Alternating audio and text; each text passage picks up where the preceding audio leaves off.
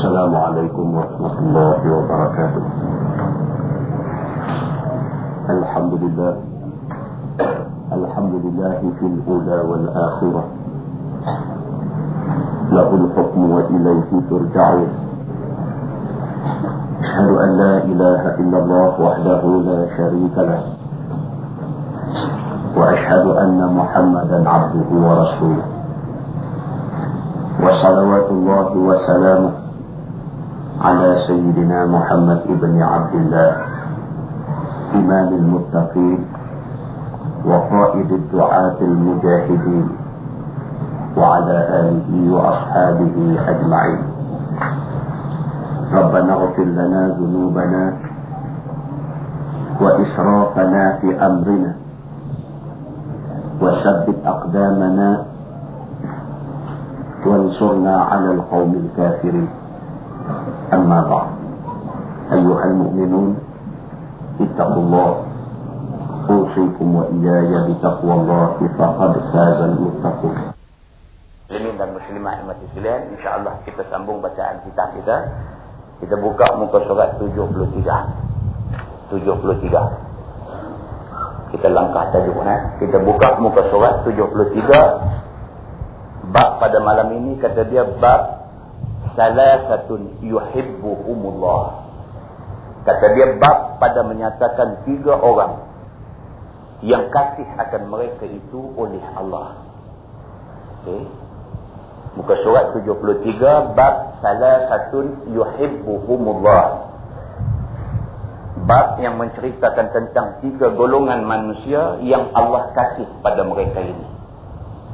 Ketahuilah saudaraku, tiga orang yang dikasih Tuhan itu adalah kerana amal ibadahnya.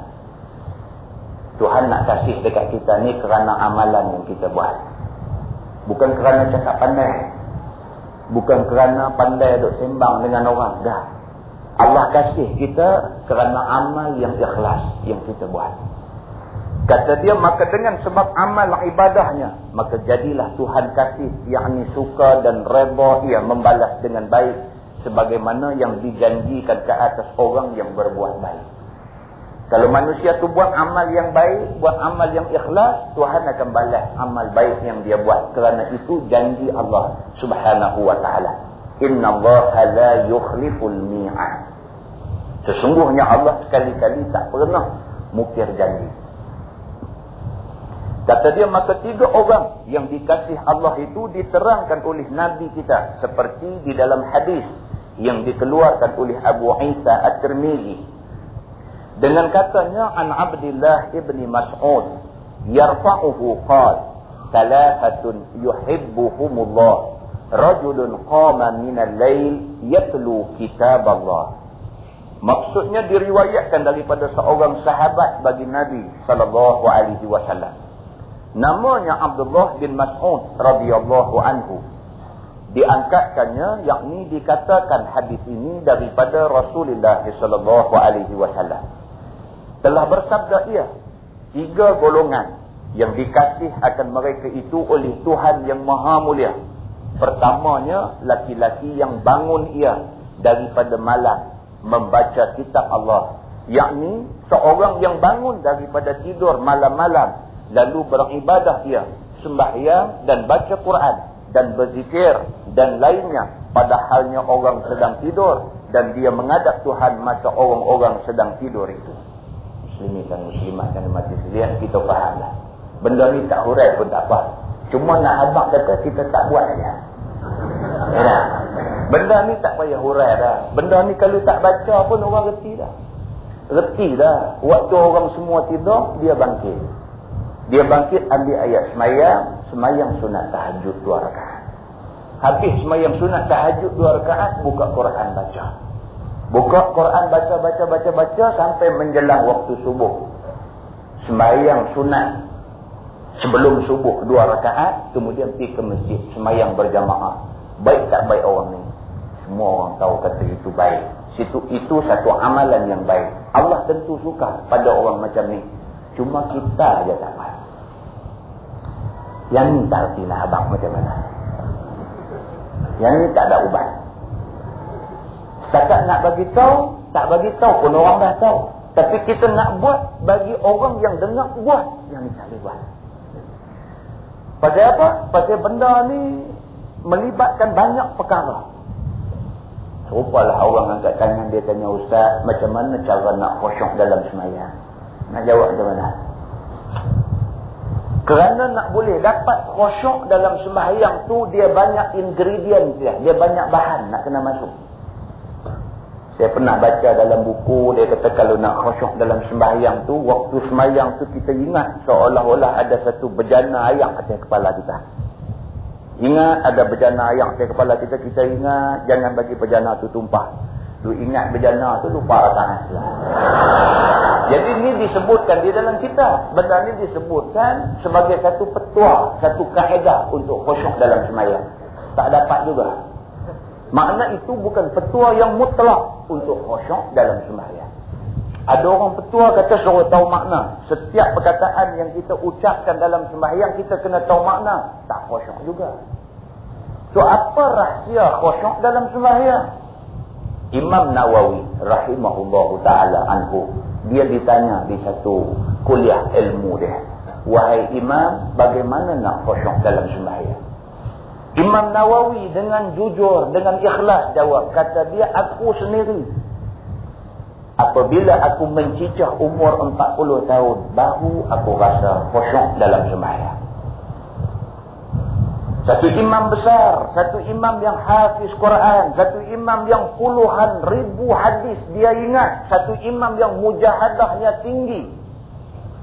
Satu imam yang ikhlas di dalam amalan dia, satu imam yang ternyata terbukti dari segi ilmu dia. Dia kata umur 40 baru dia dapat yang dikatakan khusyuk dalam sembahyang itu. Bukan senang. Kerana khusyuk dalam sembahyang itu adalah anugerah Allah. Allah bagi pada orang yang dia pilih sahaja. Muslimin dan muslimat yang dihormati sekalian. Macam mana nak dapat khusyuk? bahan dia terlalu banyak. Makan kita kena jaga, minum kita kena jaga, cakap kita kena jaga, pergaulan kita kena jaga, amal perbuatan kita kena jaga, banyak benda kita kena jaga. Kalau sekiranya kita buat betul-betul, mudah-mudahan Allah subhanahu wa ta'ala anugerahkan khusyuk dalam sembahyang itu pada kita. Yang nak kata khusyuk ni macam mana? Para sahabat Nabi, Ridwanullah alaihim ajma'in yang terlibat di dalam perang jihad fi sabilillah ada di kalangan mereka yang anak panah menembusi perut betih mereka ada di kalangan mereka yang anak panah menembusi bau mereka sakit ni bukan kepala tapi apabila dia takbir masuk dalam sembahyang orang cabut anak panah dia tak rasa. Tak reti abang kita tak sampai tu. Kita tak sampai tu. Tapi Allah sebut dalam ayat dia, A'udzubillahi minasyaitonirrajim, wallazina jahadu fina lanahdiyannahum subulana. Allah sebut dalam ayat tu dan orang-orang yang bermujahadah, yang sungguh-sungguh pada jalan Allah, lanahdiyannahum subulana. Kami pasti akan tunjuk kepada mereka ini jalan kami. Kita kena usaha untuk menghampirkan diri pada Allah. Buat setakat yang boleh buat.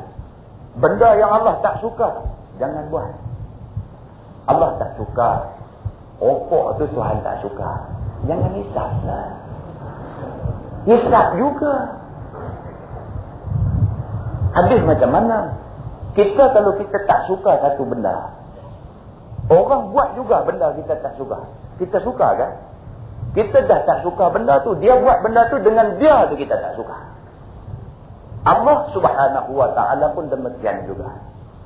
Benda makruh ni benda yang Tuhan benci. Tuhan tak suka. Dia benci benda tu. Dia tak suka benda tu. Kita buat benda yang dia tak suka. Dengan dengan kita dia tak suka. Kalau kita tak suka anak kita lawan cakap kita. Anak kita lawan juga cakap kita. Dengan anak-anak kita. Kita jadi tak suka. Tapi anak dah anak juga. Tapi tak suka. Kita ni hamba Allah dah, hamba Allah juga tapi dia tak suka. Muslimin dan muslimat yang dihormati sekalian. Bukan senang nak dapat anugerah Allah.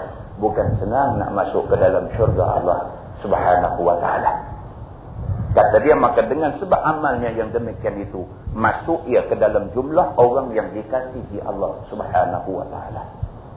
Ada di dalam sebuah hadis lain Nabi sallallahu alaihi wasallam bersabda kata Nabi kullu ainin bakiyatun yaumal qiyamah illa ainun bakat min khasyatillah wa ainun batat tahrusu fi sabilillah atau kama Nabi kata di dalam hadis itu setiap biji mata menangis pada hari akhirat itu. Ketika mata semua menangis pada hari akhirat itu ada mata yang tak menangis. Mata yang tak menangis pada hari akhirat itu kata Nabi wasallam ialah mata bakat min khasyatillah yang pernah menangis atas dunia ni kerana takut Allah Subhanahu wa taala. Orang yang pernah sekali cukup dalam hidup dia. So umur hidup sebelum mati ini pernah sekali dalam hidup dia dia menangis. Menangis kerana takut pada Allah Subhanahu wa taala di hari akhirat itu. Di ketika semua mata menangis, dia tak menangis lagi. Kita pernah ada teriak. Pernah. Tapi teriak pasal apa? Teriak pasal kereta baru beli, kawan dia turun dinding. Teriak. Ada. Saya jumpa satu sahabat. Satu hamba Allah. Dulu dia rajin tu ikut kelas mengaji kita ni. Kita tak kenal nama pun kita kenal dia. Muka tu kita familiar. Kita kenal. Lama tak nampak lepas tu. Bila jumpa dia, kita tanya dia. Kita kata lama tak nampak mana Nabi. Kalut sikit saya. Nak kira kalut sampai bila pun tak habis kalut ni sampai lubang kubur duduk kalut situ lah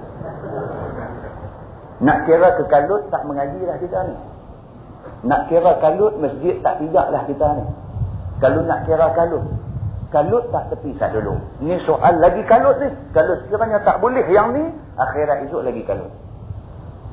Untuk mengelakkan kalut kelam kabut di hari akhirat lah ni korbankan sedikit masa. Ke tepi zat benda-benda yang menyebukkan kita ni mari juga ke dalam majlis yang macam ni. Muslimin dan muslimat yang mati sekalian. Kita yang hadir pada malam ini sekurang-kurangnya satu jam masa kita duduk di sini kita teringat pada Allah kita boleh garanti ke satu jam ni kita ingat Allah kalau kita duduk di rumah malam ini Maknanya kita yang hadir pada malam ini satu jam ni insya Allah kita ingat Allah. Sekurang-kurangnya satu jam ni kalau tak boleh apa pun kita boleh pahala yang tikah di dalam masjid. Maknanya dalam 24 jam hari ini satu jam Allah selamatkan kita. Bukan senang. Allah pilih kita sebenarnya untuk diselamatkan satu jam dalam 24 jam pada hari ini. Luangkanlah sedikit masa untuk ingat Allah subhanahu wa ta'ala. Jangan angkuh. Jangan sombong. Jangan letakkan soal agama ni di tempat yang tidak sepatutnya. Kita mesti letak soal agama. Kerana agama ini melibatkan dunia dan akhirat. Wal akhiratu khairum wa abqa. Dan akhirat itu lebih baik dan lebih kekal. Oleh kerana akhirat itu lebih baik. Oleh kerana akhirat itu lebih kekal. Maka kita kena banyak buat benda yang boleh menyelamatkan kita di hari akhirat itu. Muslimin dan muslimat yang dihormati sekalian. Kalau sekiranya kita luangkan masa duduk dalam majlis ini. Mudah-mudahan Allah berkati kita. Sesahabat tadi bila kita tanya dia, dia kata sibuk. Kita kata kalau nak sibuk sampai bila aku tak habis sibuk. Lama-lama dia kata nak abang betul ke Ustaz. Ya, saya ni bukan apa atau omen masjid ni. Ya, Kaita baru beli. Kaita baru beli. Main kuliah Ustaz hari tu ni balik-balik dim-dim belah kanan. Dia kata belah driver tu pengkarik. Dia calang si Allah dia mengkelang tu lah. Dia kata tidur tak mau nak lena duk nampak dari tu. Dia cakap yang betul. Orang putih kata, he's telling a truth. Dia bagi tahu. Ha, betul. Sebenarnya dia tak main. Dia kata, abang betul kalau sekarang. Pasal itu lah. Nak main dengan mutu-mutu tak ada. Nampak? Teriak dia kata. Pasal baru sangat. Kalau dah lama jadi jadi guna tak apa. Dia baru sangat lagi ni. Kita malam pun selimut kata jadi lagu tu. Dia kata. Jatuh ayak mata. Jatuh ayak mata macam tu tak kata. Adalah hadis dari Nabi kata kullu ainin bakiyatun yaumal qiyamah setiap biji mata teriak hari akhirat esok. Illa melainkan ainun bakat min khasyatillah mata yang pernah menangis kerana takut Allah. Kita malam ini daripada lahir dulu sampai malam ini tak pernah buat dosa? Tanya Daripada lahir, daripada perut ibu sampai kita umur akil balik. Amalan mula dicatat oleh malaikat kiraman katibin. Oleh rakib dan akid. Bermula daripada tarikh itu sampai malam ni. Tak pernah buat dosa dah. Kalau pernah, tak pernah dah sekali dalam hidup kita, kita kenangkan balik dosa-dosa yang kita buat sehingga kan meniti ayam mata. Tak pernah. Pasal apa? Pasal hati kita keras. Pasal apa hati kita keras? Pasal hati ini hanya boleh lembut dengan Quran dan dengan hadis Nabi sallallahu alaihi wasallam. Oleh kerana kita tidak pernah berusaha untuk lembutkan hati kita, maka hati kita keras. Oleh kerana hati kita keras, maka sekalipun kita tak pernah jatuh air mata kerana takut Allah subhanahu wa ta'ala. Cuba bayangkan orang yang pernah tunggang berpiara dan tidak pernah menangis di atas dosa dia. Betapa keras hati dia. Cuba bayangkan orang yang di dalam hidup dia, dia pernah berzina. Tidak pernah jatuh air mata. Betapa keras hatinya. Cuba bayangkan orang yang dulu hidupnya penuh dengan judi. Hari ini dia sedap tetapi sedap dia pun tak pernah menitik setitik air mata. Alangkah kerasnya hati dia. Lalu Nabi SAW sebut dalam hadis ni janji. Pada orang yang pernah menangis kerana takut Allah subhanahu wa ta'ala. Dia tidak akan menangis pada hari akhirat. Pada hari semua manusia menangis kerana tak tahan dengan azab Allah subhanahu wa ta'ala. Dan yang kedua kata Nabi wa ainun bakat tahrusu fi sabilillah dan mata yang menyengkang berjaga malam kerana berjihad pada jalan Allah Subhanahu wa taala. Orang yang bangkit tengah malam ambil ayat semayang, semayang tahajud dua rakaat, baca Quran sekadar yang termampu. Orang ini berjihad, jihad melawan kehendak nafsu. Tak boleh kita nak tewaskan nafsu mudah-mudah bukan senang. Berapa orang yang reti tentang janji baik Allah pada orang yang bangun sembahyang malam tetapi tak ada kekuatan untuk bangun sembahyang malam. Macam yang kita sebut dalam kuliah bulan lepas. Berapa ramai orang bila jaga malam, jaga pukul 2, jaga pukul 3, jaga pukul 4 pagi. Bila jaga, tak ingat. Tak ingat ni. Tadi baru Ustaz sebut bangkit semayang malam. Dia duduk main dalam kepala dia. Tak bangkit. Eh? Ilmu ada dah tapi tak beramal. Duduk. Duduk berbincang dengan nafsu dia. Tengok lampu bilik ayam saja tak padam. Nampak paik getah duduk jutai elok dah. Cuma nak pergi pulas, paik saja ambil air semayang. Paik getah tu ada dah. Tengok baik getah tu pun teringat. Dia teringat lebih lagi. Dia kata itu baik getah ni jadi saksi depan Tuhan pergi aku. Kena bangkit merasa. Dalam-dalam duk kena bangkit tu lena. Pasal apa? Pasal kekuatan tidak ada dalam dalam diri. Pasal apa? Pasal hati kita tidak dibina dengan kekuatan iman pada Allah subhanahu wa ta'ala. Yalah. Yang ni experience belakang. Dengan-dengan ustaz cakap pun experience. Kena, kita kena. Pasal apa? Pasal kita manusia. Kita kena benda ni. Kena, mesti kena dia. Jaga dah tu, dia duduk bincang, bincang, bincang. Tak bangkit juga. Muslimin dan muslimat yang ada mati sekalian. mujahadah diri terlalu penting. Kalau kita selalu mujahadah diri kita, hati kita lembut, yang berikutnya kita mudah bangun. Tapi sementara nak runtuhkan tembok itu, yang yang susah. Sementara nak biasakan diri bangun tengah malam, yang yang susah. Bila kita dah boleh biasakan diri, bila kita dah boleh runtuhkan tembok yang dibina oleh syaitan ini, senang bagi kita untuk buat benda-benda baik yang disuruh oleh Allah Subhanahu wa taala. Muslimin dan muslimat yang dihormati sekalian.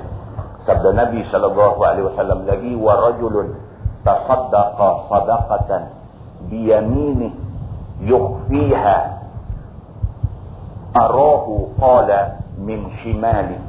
Golongan yang kedua yang Allah kasih ialah orang yang suka bersedekah. Sedekah itu pula mesti ada syarat dia. Apa syarat dia? Syarat dia tangan kanan bagi tangan kiri tak tahu. Kita sebut dah bulan lepas ke dua bulan lepas. Biasakan diri kita. Bila datang ke masjid, seringgit buh dalam tabung masjid. Kalau tak boleh tiap-tiap hari, seminggu sekali. Hari Jumaat, seringgit. Sebulan empat ringgit, dan gerak dah. Ya. Tapi buat tak kan? Ini susah. Tekor-tekor buat. Tekor-tekor tak buat. Tekor bawa duit buat. Tekor tak bawa duit tak buat. Tak apalah. Tekor tak buat. Tekor bawa duit banyak. Awak tak boleh double. Tak kita tak buat. Nampak tak? Kita berkira dengan Allah subhanahu wa ta'ala. Berkira. Cukup bakhil kita ni. Dengan Allah subhanahu wa ta'ala. Allah bagi dekat kita seribu sebulan, dua ribu sebulan, tiga ribu sebulan. Ada orang dua, tiga puluh ribu sebulan. Nak bagi sebulan empat ringgit ke masjid tak boleh bagi. Bila kata kat dia, Allah, dia kata empat ringgit tu pun nak ingat. Allah empat ringgit tu pun nak ingat. Aku empat ratus aku boleh bagi. Empat ribu aku boleh bagi. Ha, bagilah. Awak tak bagi. Tak bagi juga. Ini salah kita. Ini silap kita. Jadi kalau kata Allah tak ringgit pun ingat nak ambil 4 ribu. Alhamdulillah. Tapi tak bagi juga. Maknanya bakhil kita. Di sisi Allah subhanahu wa ta'ala. Kita minta ni kita duduk mengaji ni praktis tu. Praktis. Hak mana senang-senang tu buat tu. Setakat ni. Setakat lah ni hak mana senang. Yang pertama berhenti rokok. Senang. Satu. Kena berhenti. Kena berhenti. Satu. Yang kedua, tengah malam. Tak boleh tiap-tiap malam seminggu sekali. Tak boleh seminggu sekali, dua minggu sekali. Cubalah. Bangkit juga. Semayang sunat, tahajud, dua rakaat. Cukup. Yang ketiga, seringgit dalam tabung masjid. Tak lagi nak gelap pakai buah seorang sangit. InsyaAllah, kalau sekiranya kita amal benda tu, Allah akan tunjuk keberkatan dia kepada kita semua muslimin dan muslimat yang mati sekalian. Hari ini tak jadi seperti yang disebut oleh Nabi. Hari ini kita tengok ha, zaman orang Islam ni bakal jadi tokoh kopras lah ni. Derma satu perkara biasa. Zaman orang Islam kaya lah ni derma biasa.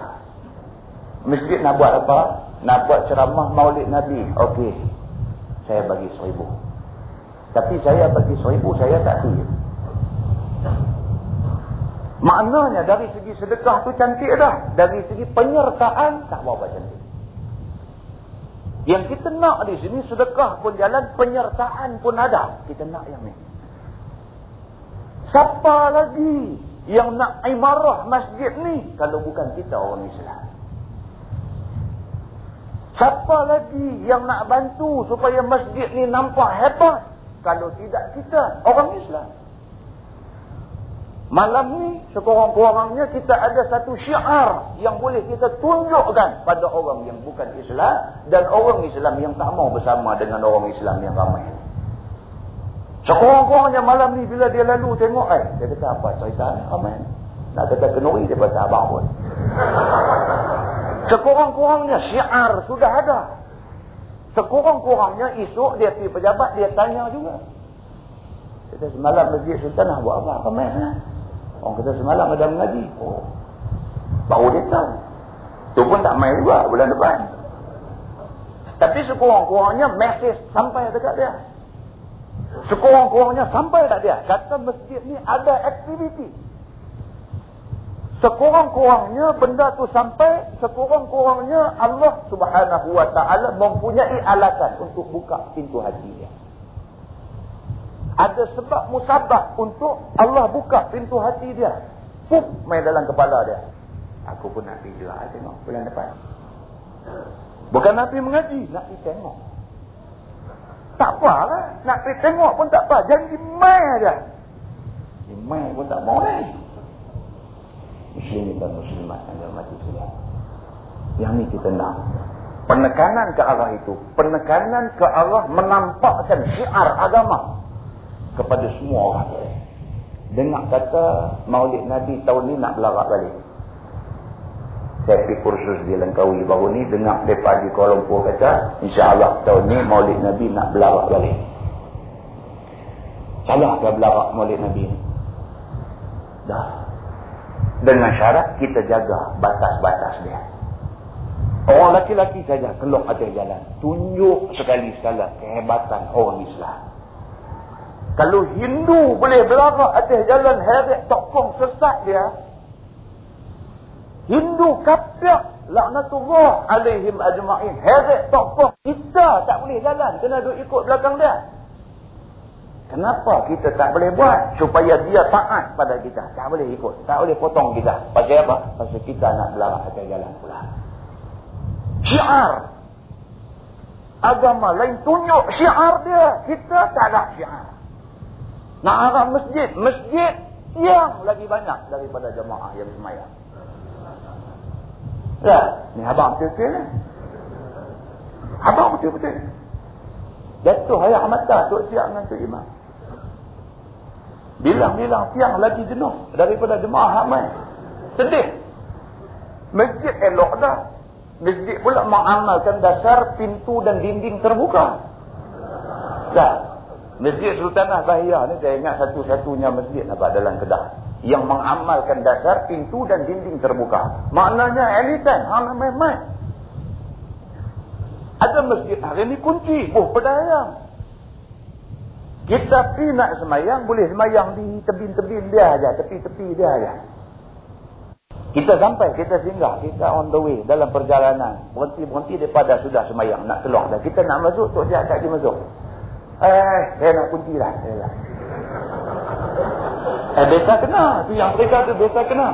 Eh, saya nak kunci lah. Kita nak tumpang semayang. Tahu lah, saya tak semayang dulu. Nak kunci lah. Masjid apa? Juga. Lah ni. Kalau di sebelah sana tu. Lampu ni ni. Rechargeable light tu. Bila lampu karan tak ada dia menyala. Dia pekat lebih curi habis. Ni pun satu juga. Ku belah sungai petani. Dah kena benda tu. Masjid apa tadi sungai petani. Mula dia kebah, dia kebah lampu tu. Lepas tu dia main kebah tangan yang berdiri ni. Lepas tu tak ada apa lah mak aku tengok yang boleh ambil. Baik ayak tu. Tak orang nak ambil semayang pun pula ambil dia. Ini cerita yang betul-betul jadi. Apa kita tak? Tak ada jalan lain melainkan masjid kena kunci lah. Kalau dah jadi macam tu masjid kunci. Tinggal lagi tu siap ni orang semayang tunggulah saat. Bagilah kawan ni masuk semayang. Kunci lala tu juga. Yang tak kenal lah. Tapi tang kunci masjid tu kadang-kadang terpaksa kunci. Pasal apa? Pasal wujudnya manusia yang jenis. Dan mati sekalian, manusia hari ini tak reti hormat rumah Allah subhanahu wa ta'ala. Tak reti hormat. Tidak rasa masjid ini sebagai rumah Allah yang perlu dihormati, yang perlu dimuliakan. Tak rasa. Biasa aja masjid ini tak ada apa pemujum aja. Tak ada apa usang yang gersah, yang tidak ada nur hidayah pada masjid itu. Ini salah satu sebab orang tidak ada selera untuk ke masjid. Menjadi tanggungjawab kita untuk mengimarahkan balik masjid. Banyakkan aktiviti masjid. Adakan aktiviti-aktiviti yang boleh menarik orang ke masjid. Yang apabila orang main ke masjid, dia tidak rasa dia buang masa. Dia rasa masa di antara maghrib dan isya itu terisi. Dan dia mendapat faedah daripada kehadiran dia. Benda ni jawatan kuasa masjid kena bincang, kena putuskan, kena buat sesuatu supaya masjid tidak terus berada dalam keadaan sunyi daripada hidayah Allah subhanahu wa ta'ala. Muslimin dan muslimat yang dihormati sekalian. Kata dia maka sesiapa yang bersedekah serta tidak memberi siapa tahu akan ia bersedekah maka terbilanglah ia seorang yang dikasihi Allah subhanahu wa ta'ala. Lah ni ada fashion pula bagi derma. Derma sudahlah pergi buat papan pelewut tu lukis cek. Pelewut pergi beli hak panjang punya lukis cek. Berapa ribu dia bagi? Tiga orang usung punya nak bagi. Yang Nabi kata bagi kanan-kanan kanan kiri tak tahu. Dia sudah punya usung dengan ini apa cerita ni ada apa? Pasti dah lari daripada matlamat asal. Kita bersedekah. Tidak lagi kerana Allah subhanahu wa ta'ala. Sebaliknya ada kerana lain. Maka kerana yang lain daripada Allah subhanahu wa ta'ala. Amal yang kita buat mardud dan tertolak di, di sisi Allah subhanahu wa ta'ala. Kemudian sabda Nabi sallallahu alaihi wasallam wa rajulun kana fi fi sariyatin fanhazama ashabuhu ialah laki-laki yang adalah ia di dalam satu tentera kecil berperang dengan kafir maka kalah taulan-taulannya dan mundur maka berhadap ia melawan seterunya. Tidak mundur sekali-kali kerana ia beriktikadkan kalau ia mati di dalam melawan musuh itu mati syahid ia. Dan jika ia menang maka dapat pahala dan ghanimah kata Abu Isa bermula ini hadis lari muslimin dan muslimat yang dihormati sekalian dia jelaskan di sini golongan ketiga yang Allah kasih. Ialah golongan yang tabah. Yang sabar apabila jumpa musuh. Yang ni kita nak kena bina keberanian dan keyakinan. Dalam diri kita dan dalam diri anak-anak kita. Kita kena bina benda ni. Bina rasa bangga terhadap diri kerana kita orang Islam. Kerana kita ada iman terhadap Allah subhanahu wa ta'ala. Ada orang dia rasa hina. Dengan Islam yang ada pada dia, dengan iman yang Allah bubuh dalam diri dia, dia rasa hina. Bila berjumpa dengan musuh-musuh Allah, dia terpelanting jauh. Bila berjumpa dengan orang yang menentang Allah, dia tak ada suara. Kita tak mau. Kerana salah satu golongan yang Allah subhanahu wa ta'ala kasih, ialah golongan yang berjuang. Apabila dalam perjuangan itu kawan-kawan tak lari habis. Tang dia tak lari juga. Dia tetap menunggu. Walau apa pun jadi dia tetap akan berjuang. Kalau sekiranya dia mati itu syahid di sisi Allah Subhanahu wa taala. Dalam hadis Nabi sebut kata Nabi wala tatamannawna liqa'al adu fa idza laqitumuhum fasbiru ataupun dalam riwayat lain dia kata fasbitu dalam hadis tu Nabi kata, orang Islam kamu tak boleh bercita-cita untuk jumpa musuh. Tak boleh. Saja-saja pergi cari gaduh, Islam tak suruh. Wala tatamannawna liqa'al adu. Jangan sekali-kali ada cita-cita nak cari musuh.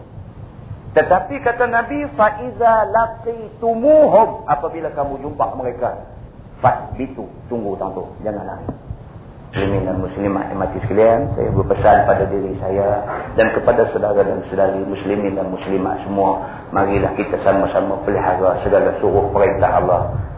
Marilah kita sama-sama tinggal dan jauhi segala tegah dan larang Allah subhanahu wa ta'ala. Wallahu a'lam. Kita masih lagi di bawah tajuk salasatun yuhibbuhumullah tentang tiga golongan yang dikasihi Allah Masalah yang ke-51. Kata dia orang yang dikasih Tuhan dan orang yang dibenci Tuhan itu telah diterangkan oleh Nabi kita sebagai dalam masalah yang dikeluarkan oleh Abu Isa At-Tirmizi dengan katanya. An Abi Dharr radhiyallahu anhu an Nabi sallallahu alaihi wasallam qala Thalathatun yuhibbuhumullah وثلاثة يبغضهم الله. فأما الذين يحبهم الله فرجل أتى قوما فسألهم بالله ولم يسألهم بقرابة بينه وبينهم فمنعوه فتخلف رجل لأعقابهم فأعطاه سرًا. La ya'lamu bi'atiyatihi illa Allah wallazi a'tahu atau kama qala maksudnya diriwayatkan daripada seorang sahabat bagi Nabi sallallahu alaihi wasallam. Namanya Abi Dzar radhiyallahu anhu. Daripada Nabi sallallahu alaihi wasallam telah bersabda ia tiga macam orang yang dikasih akan mereka itu oleh Tuhan dan tiga macam orang yang benci akan mereka itu oleh Tuhan. Maka ada pun orang yang dikasih Allah akan mereka itu iaitu pertamanya laki-laki yang datang dia pada satu kaum.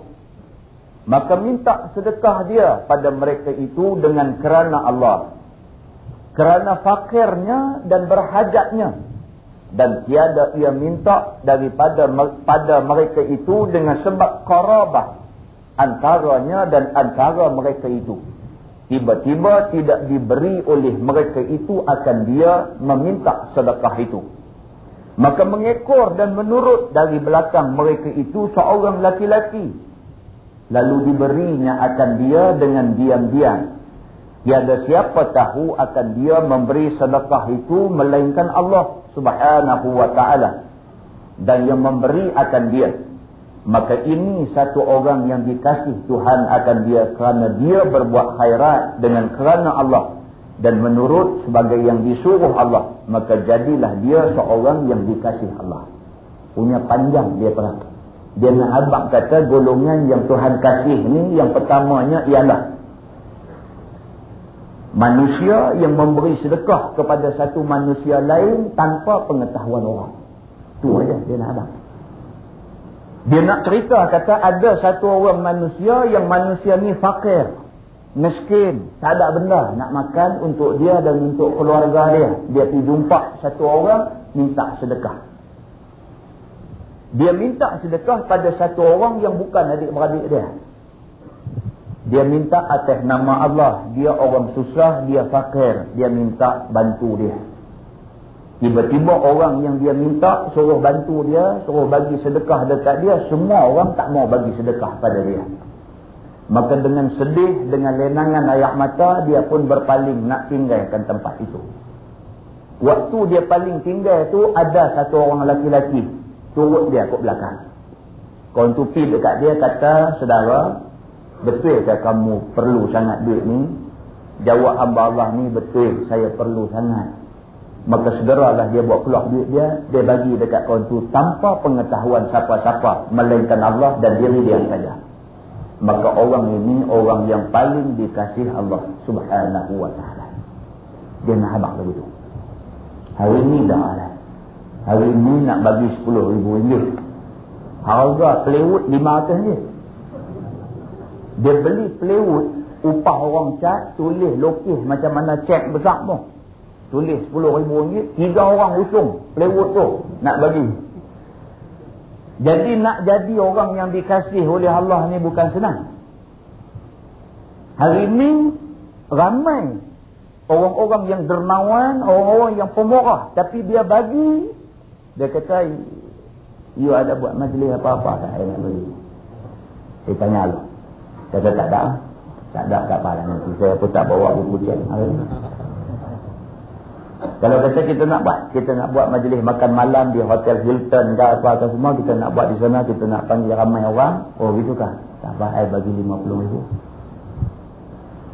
Lah ni orang kaya ramai. Jadi yang Islam nak tekankan ni orang kaya yang dermawan. Bukan saja kaya dan dermawan. Dia kaya, dermawan dan ikhlas di dalam menderma. Apa tanda ikhlas dia di dalam berderma? Ikhlas dia boleh dilihat dari segi dia beri secara sulit tanpa diketahui oleh siapa-siapa pun. Muslimin dan muslimat yang dihormati sekalian. Islam meletakkan satu syarat yang ketat untuk membolehkan seseorang itu jadi orang yang dikasih Allah Subhanahu wa taala. Kemudian sabda Nabi wa qaumun saru lailatahum hatta idza kana an-nawm ahabba ilaihim mimma yu'dalu bih. Nazalu fawada'u ru'usahum. Faqama ahaduhum yata yatamallu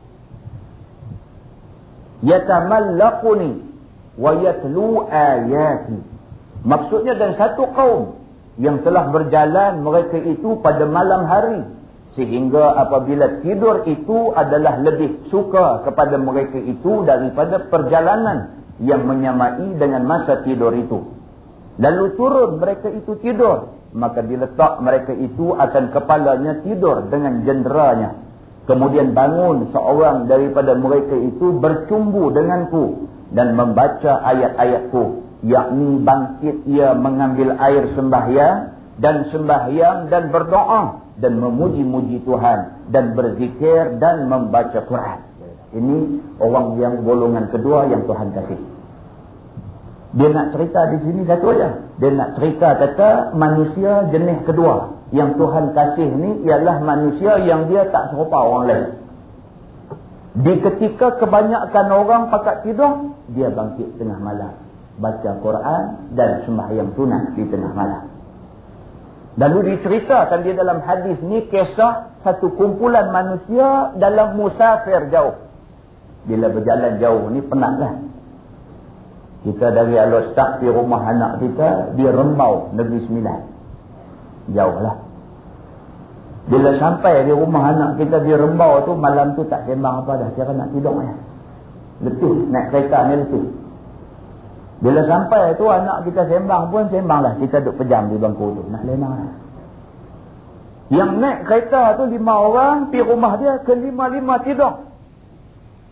Seorang ayat. Hak bangkit tengah malam. Ambil ayat semayang. Sembahyang sunat di tengah malam. Buka Quran baca.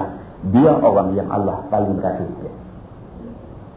Dalam keadaan semua orang letih. Dia boleh lawan letih dia dan dia buktikan dia betul-betul kasih pada Allah Subhanahu wa taala. Dia sesungguhnya dikasihi Allah. Susah eh? Hmm? susah. Nampak macam senang tapi nak buat susah. Ni tak letih apa pun tak bangkit ni. Yang ni nak duk haru ni. Nak letih tu satu hal lah. Tak letih apa pun tak bangkit Bukan orang, kita. Kita ni jadi macam tu. Bukan dia letih apa pun. Tak berhenti. Bukan tak jaga. Jaga dah. Tapi tak berhenti. Lalu kita haduk habak dalam kuliah-kuliah lepas tu lah. Lepas habak tu jadi lagi. Hmm. Dalam kuliah tu kita pernah minta supaya janji. Kita janji ramai-ramai malam ni. Malam ni kok mana cerita pun kita bangkit. Kita buat semayang tahajud dua rakaat. Kemudian kita buat witir satu rakaat cukup untuk malam ni. Kita minta pakat-pakat janji. Nah, tak ada tambah. Kita kata pula, amboi tak bunyi insya-Allah langsung ni. Baru bunyi insya-Allah. Tu pun balik tak buat dulu. Dia kata tak apalah dia kata. Bila esok pergi kerja, jumpa kawan nak sama-sama main malam ni. Kawan dia kata, macam semalam? Aku dapat pahala niat jadi. Dia boleh jawab. Dia kata, aku dapat pahala niat jadi. Niat pun dapat pahala. Dia kata, tak kaya. Aku keluar buku hadis baca orang. Sampai bila nak makan subsidi niat aja? Kenapa? Itu sebab kita minta kena buat. Pasal apa? Dengan kita buat ibadah yang seumpama ini. Ibadat daripada nawafil. Daripada sunat-sunat ini. Baru kita boleh rasa kemanisan iman. Yang Allah subhanahu wa ta'ala bagi dekat kita. Muslimin dan muslimat yang dihormati sekalian. Lalu di dalam hadis tadi Allah, eh, Nabi SAW sebut golongan kedua yang Allah kasih ialah golongan yang boleh lawan nafsu dia. Ketika semua orang letih dia boleh bangun untuk mengerjakan sunat di tengah malam. Sabda nabi sallallahu alaihi wasallam lagi wa rajulun kana fi sariyatin falaqiya al-adu fahudimu wa aqbala bi sadri hatta yuqtal atau yuftahalah. Maksudnya dan ketiganya ialah laki-laki yang adalah ia di dalam satu tentera kecil. Maka berjumpa tentera itu dengan seteru. Lalu berperang. Maka dimundurkannya dan dikalahkannya. maka dia seorang tidak mau mundur bahkan berhadap ia dengan dadanya kepada seteru itu sehingga dibunuh akan dia atau dapat kemenangan baginya di dalam perang sabil itu ini orang yang ketiga yang dia nak bagi tahu di sini orang yang ketiga ialah orang yang tak lari daripada perjuangan Islam. Tak lari. Tak usah ombak mai kuat macam mana lah tak usah badai hempah macam mana lah dia duduk berdiri terpacak situlah kerana dia yakin dengan cita-cita dia. Cita-cita dia satu aja, li'la'i kalimatillah, untuk menegakkan kalimah Allah. Hampa suka pun inilah aku nak buat, hampa tak suka pun inilah aku nak buat. Nabi wasallam dah tunjukkan kita benda. Muslimin dan muslimat yang dihormati sekalian. Lalu dijelaskan di dalam hadis ini bahawa manusia ketiga yang dikasihi Allah Subhanahu taala ialah manusia yang tidak genjak daripada perjuangan yang dia bawa apabila mana dia yakin perjuangan yang dia bawa adalah perjuangan yang tidak tergelincir daripada rel dan landasan yang ditunjukkan oleh Allah dan oleh Nabi sallallahu alaihi wasallam. Sabda Nabi sallallahu alaihi wasallam lagi wasalasatu allazina yubghiduhumullah asy-syaikhu zani wal faqirul mukhtal wal zalum atau kamakal. Maksudnya dan bermula tiga golongan yang dibenci akan mereka itu oleh Tuhan, yakni yang sangat dimurkai mereka itu. Pertamanya orang tua yang berzina. Tuhan cukup benci. Tua dah. Dah. Cari hak patut padan lah. Nah. Ni teruk sangat ni. Tua sangat dah tak boleh tinggal lagi tabiat suka berzina. Ini adalah golongan manusia yang paling dibenci oleh Allah Subhanahu wa taala. Yakni sudah banyak umurnya, tua. Sungguh pun begitu berbuat perangai jahat betina, maka ia sangat diseksa Allah. Jahat. Saja jenis jahat, bukan apa, jenis jahat. Jenis kita sebut di mana baru ni? Kau belah letak ni, kita kata jenis kambing. Ha? Manusia jenis kambing. Kita tanam pokok pelan, dua pokok, satu pokok kita bubuh pagar. Satu pokok kita tak bubuh pagar. Dia piradah ada pagar ni. Jenis ni.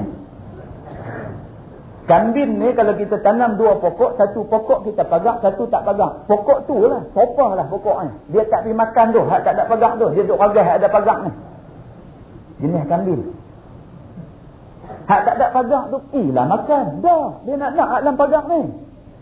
Pasal apa? Pasal hak ni orang kata tak boleh. Aku mau hak tak boleh ni. Ada manusia yang turun tabiat kambing ni. Sebab Allah subhanahu wa ta'ala sebut dalam surah At-Tin sana. Laqad khalaqnal insana fi ahsani taqwim. Thumma radadnahu asfala safilin. Allah sebut dalam ayat tu sesungguhnya kami cipta manusia ni seelok-elok ciptaan. Tapi kemudiannya kami humbankan dia, kami lempak dia ke tempat yang serendah-rendahnya.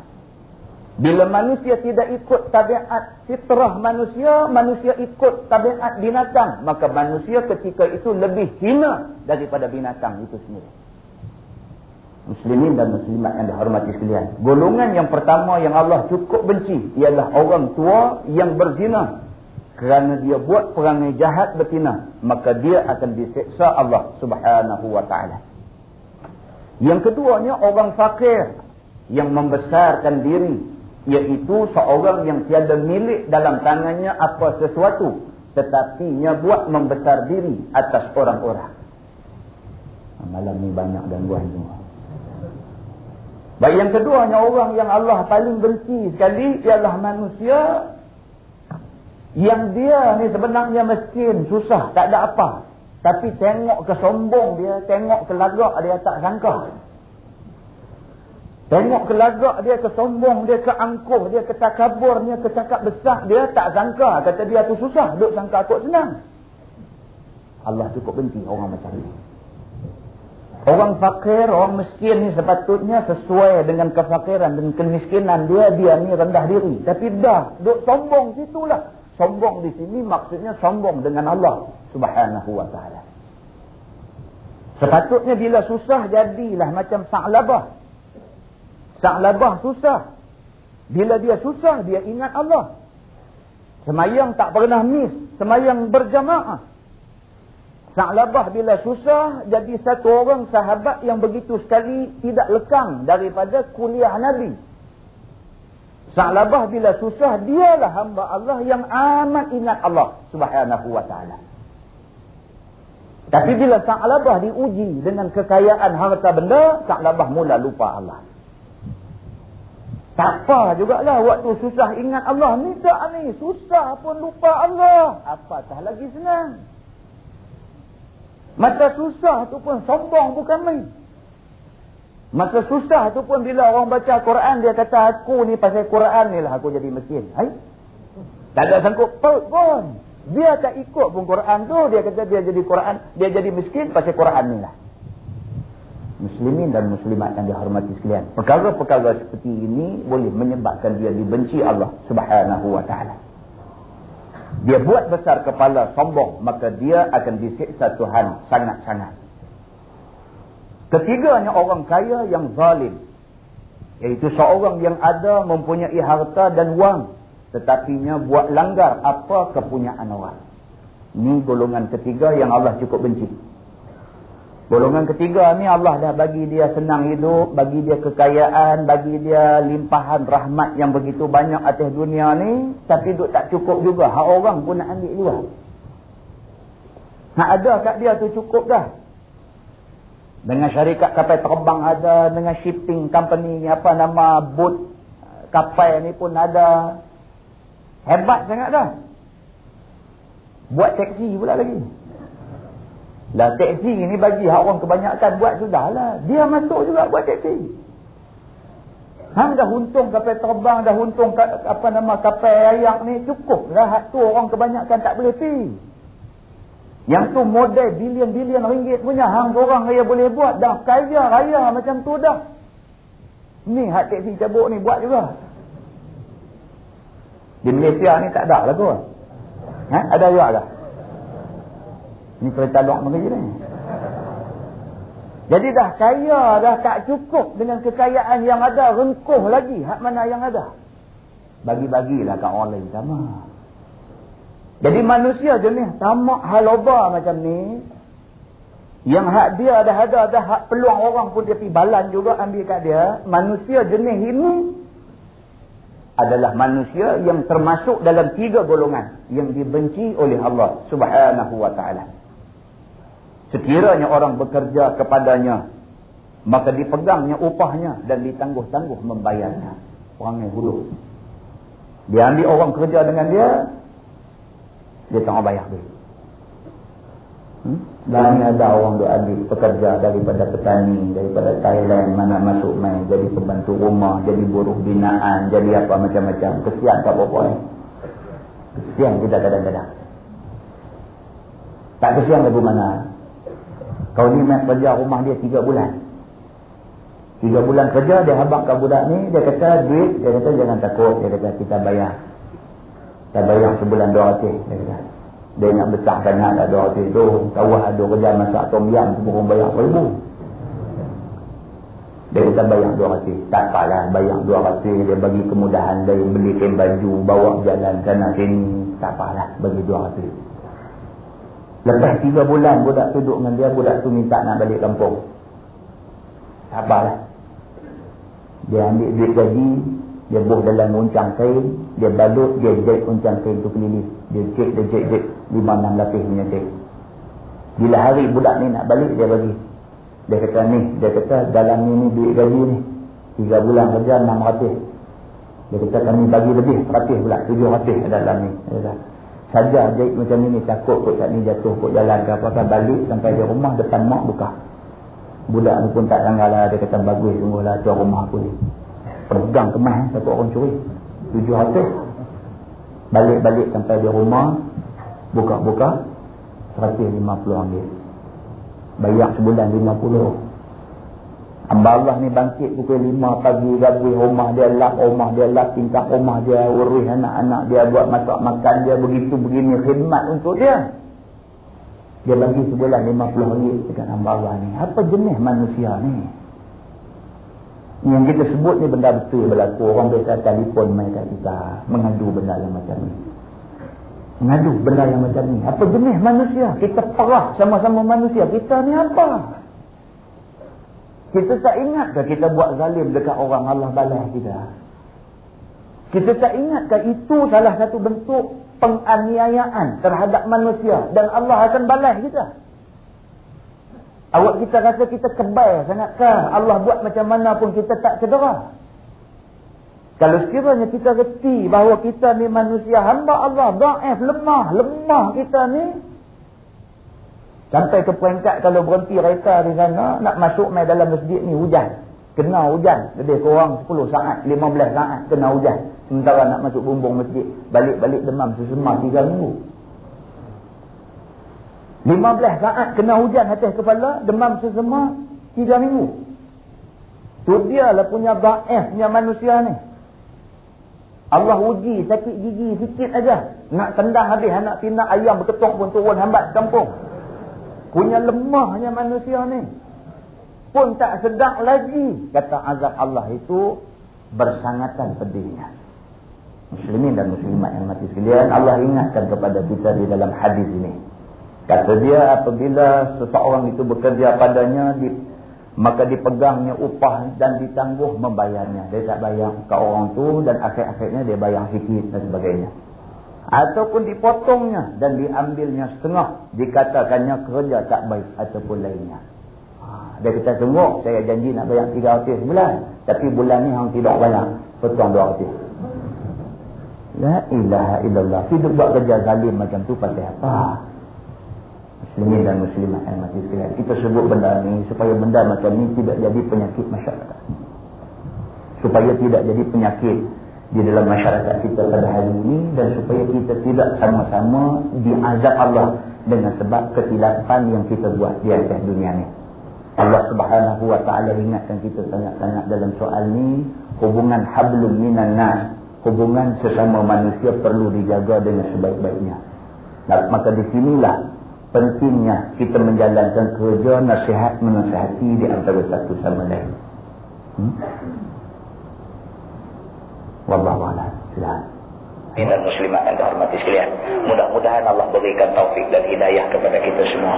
Dan mudah-mudahan kehadiran kita ke masjid ini pada malam ini akan merupakan satu amal baik kebajikan kita di sisi Allah Subhanahu wa taala. Dan mudah-mudahan hadir kita pada malam ini ikhlas semata-mata kerana Allah. Mudah-mudahan kita betulkan balik niat kita mari ke sini kerana nak cari ilmu Allah untuk mencari keredaan Allah. Dan lagi satu, kita ingatkan lagi sekali, istighfar. Mula daripada malam ini, kita janji dengan diri kita, kita janji dengan Allah Subhanahu Wa Taala. Kita akan istighfar tidak kurang daripada seratus kali sehari semalam sebelum kita tidur, sebelum kita lelakkan mata. Mudah-mudahan adalah sedikit peningkatan amal kita untuk kuliah pada malam ini. Yang baik daripada Allah, yang tidak baik daripada kelemahan diri saya. Sekian. Assalamualaikum warahmatullahi wabarakatuh.